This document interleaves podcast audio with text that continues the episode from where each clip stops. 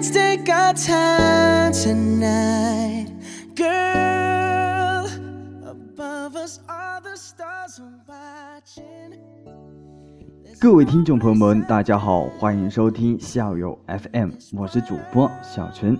喜欢收听我们节目的听众朋友们，可以在电台上方订阅关注我们，这样就可以每天第一时间收听到我们的最新分享。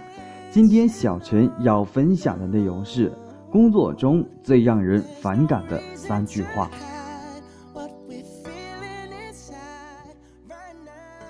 这几年工作中，我观察到一个现象：很多刚入职的应届生能力不错，但却总是觉得他们还是欠缺了一些东西。虽然能够很完美的执行你的指令，但进步始终有限。同样，不少工作两三年的人，在经验上没有什么问题，但总是显得有些青涩，导致你始终无法放心的把项目交给他。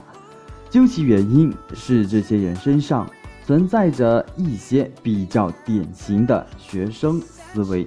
今天呢，我们来聊一聊这一些学生思维以及如何克服他们。第一个，我只是个实习生而已。许多带过实习生的同事都跟我提过，他们最不乐意的事情就是听到“我只是个实习生啊”。为什么呢？因为这句话意味着你要给自己试了个线。因为我只是个实习生，所以我做好实习生应该做的事情就行了，把上级分配的任务做完，剩下时间都是自己的，别人的工作跟我无关，最好也别让我加班，反正一个月才给那么点工资。一句话，拿两千的月薪做四千的活，这不是傻吗？那这一种思维模式不能说是有错，但如果你希望在职业上有所发展，而不是单纯的把它当做一份工作的话，我希望你能够转变一下心态。原因很简单，我们为什么能够升职加薪呢？不是因为我们能拿多少钱做多少事，而是我们在这个职位上做出超越这个职位本身的业绩和表现。所以，只做好本职的工作是远远不够的，它只不过说明你配得上拿到的工资而已。如果你希望有所突破，你一定要完成本职工作上的基础，去接触团队里其他人的工作，去了解工作范围之外的东西，从而更高的高度审视整个项目和环节。如果你每天工作八小时，但是上级分配给你的任务，你四个小时就搞定了，剩下四个小时里不要无所事事消磨时间。我希望你去找你的上级，对他说：“你布置的事情我已经做好了，还有什么事情我能够帮忙的呢？有没有其他同事的工作我能参与一下？如果团队状态比较闲，真的没有工作可以给你。”那你可以跟同事交流一下，问问他们日常工作是什么，项目的进度是什么，其他人或者其他团队在做什么。相信我，没有人会反感别人向他请教的问题，包括你的上司。只要你情商合格，不要在别人特别忙的时候去问。这样的思维其实可以推广到所有的职位。我只是个文案。如果你给自己定位就是一个文案，只愿意把手头的文案写好，那么做五年、十年，你还是一个文案，做的还是一成不变的事情。这就是为什么有些人工作很久了，却一直在基础上执行工作；有些人年纪轻轻却能带项目、带团队的原因。前者只是一个重复已经会了的工作，后者。则是不断突破自己。设计师、文案、运营等不同的位置看待问题的角度完全不同。同样一个设计，哪里要突出，设计师可能会从视觉平衡来考虑，文案则可能从文案的联想性来考虑。只有多和不同岗位的人来交流，把思维从任务上升到项目的高度，你为团队做出的东西才不会跑偏。同样，无论任何职位，你一定要把本质的工作基础上，对其他人的工作有所了解，能够进行沟通，甚至能把项目的高度进行协作指导，这样才有向上升迁的可能。第二个让人非常厌倦的话。可我已经很努力了呀，这是一个极其常见的通病。我们教育过很多强调努力勤奋，即使到了社会，你会发现，努力很多时候并不怎么重要。这是一个结果导向的时代，大家只关注结果，并不关注你付出了什么。读书时，我们有老师。家长层层保护，给予我们足够多的宽容，帮我们承多了太多的压力和责任。但是在社会上没有这回事，没有人会帮助我们去承担一切的责任，都要自己去背。没有做好就是没做好，就算再努力也改变不了没有做好的事实。这很残酷，但的确如此。所以一定要尽早抛弃那些陈旧的思维，诸如虽然没有成功，可是我已经很努力了，没有功劳也有苦劳。那这一种想法不但无用，甚至是有害，因为他们会成为你发展路上的障碍。你会觉得虽然事情没有做好，但好歹努力了嘛，从而心安理得。其实一件事情努力却没有做好，有时还不如不够努力。因为前者有两种可能性：一是你的能力有问题，二是你的方向从一开始就是错的。无论哪一种可能性，都比不努力严重的多。当然，我的意思并不是说你可以不用努力，而是说你必须转变思维，从努力完成目标转变成高效完成目标。这两者区别在哪儿？努力更多，把时间精力花在执行的过程上；高效则把时间精力花在挑最佳的路径上。很多时候，多花一点时间去思考，寻找合适的方法和渠道来完成目标，效果会更好，花费的总时长也会更少。相比之下，努力反而是最偷懒的做法，因为它往往意味着不动脑子。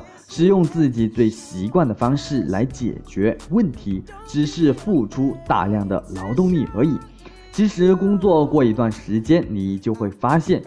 随着负责的事物越来越多，项目越来越复杂，个人勤奋能起到的作用相当有限。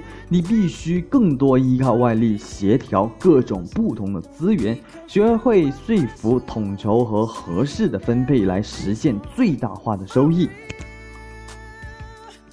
简而言之，你需要做的就是提高单位时间和资源的效果，而不是大量的加班。这对于刚入职的我们有什么启迪呢？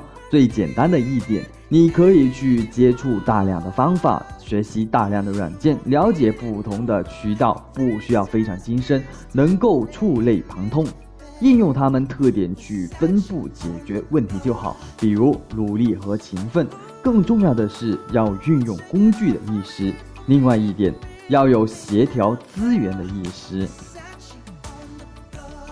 沟通能力、协调能力、统筹能力，很多时候比自身的执行能力更重要。因为一个人的力量再大，有是有限的。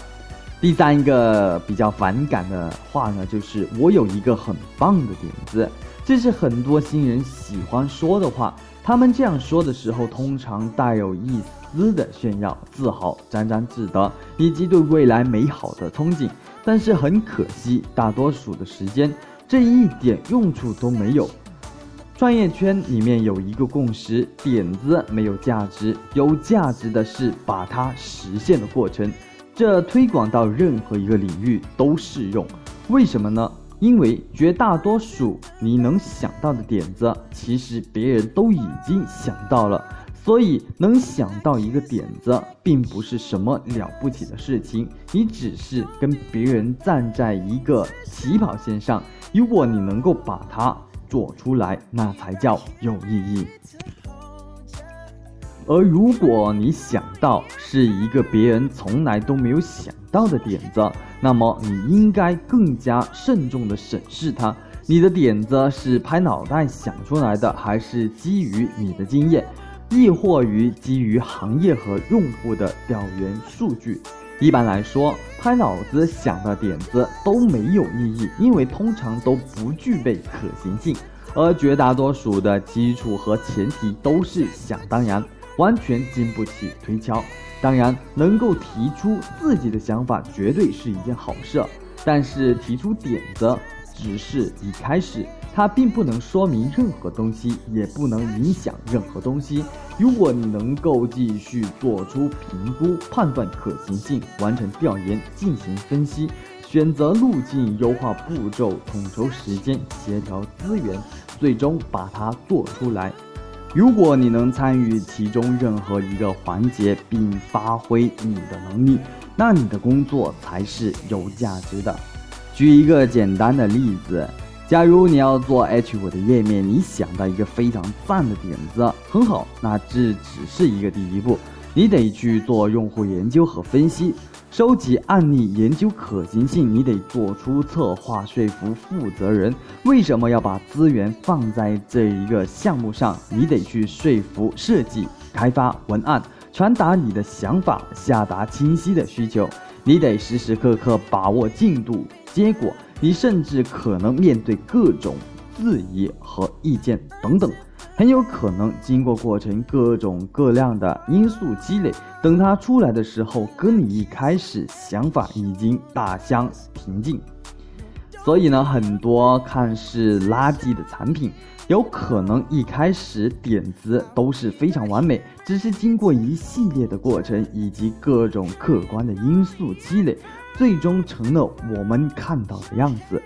因此，在职场上，重要的。从来都是不是想法，而是当你产生一个想法之后，你有没有能力把它坚持做下去，直到做出一些成效。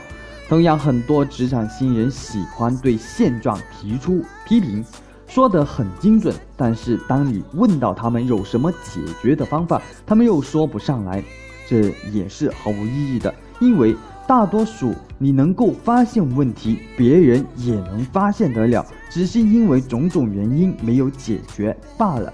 什么叫做建设性的意见？就是你不但要指出这样不对，还是要讲清楚为什么不对，以及我们可以怎么做，怎么做才会更好一些。一个简单的建议：如果你向上级提出点子，或者只问出问题，不要只是把你的想法讲出来，你同时要给他几套的方案。这些方案必须是可行的、切合实际的，以及你能够参与其中的。简而言之，培养结果导向和解决问题的思维，是一个能够真正从学生转变为一个职场人。最近几天，小陈工作都特别忙，特别忙，真的特别忙。但是我们的节目还是继续给各位听众分享，因为我们听众都很喜欢小陈的智慧人生。好了，今天分享的内容就到这里了。喜欢我们节目的听众朋友们，可以在电台上方订阅和关注我们，也可以微信加我为好友，这样就可以每天第一时间收听到我们的最新分享了。好了，今天节目就到这里了。祝各位听众晚安，拜拜。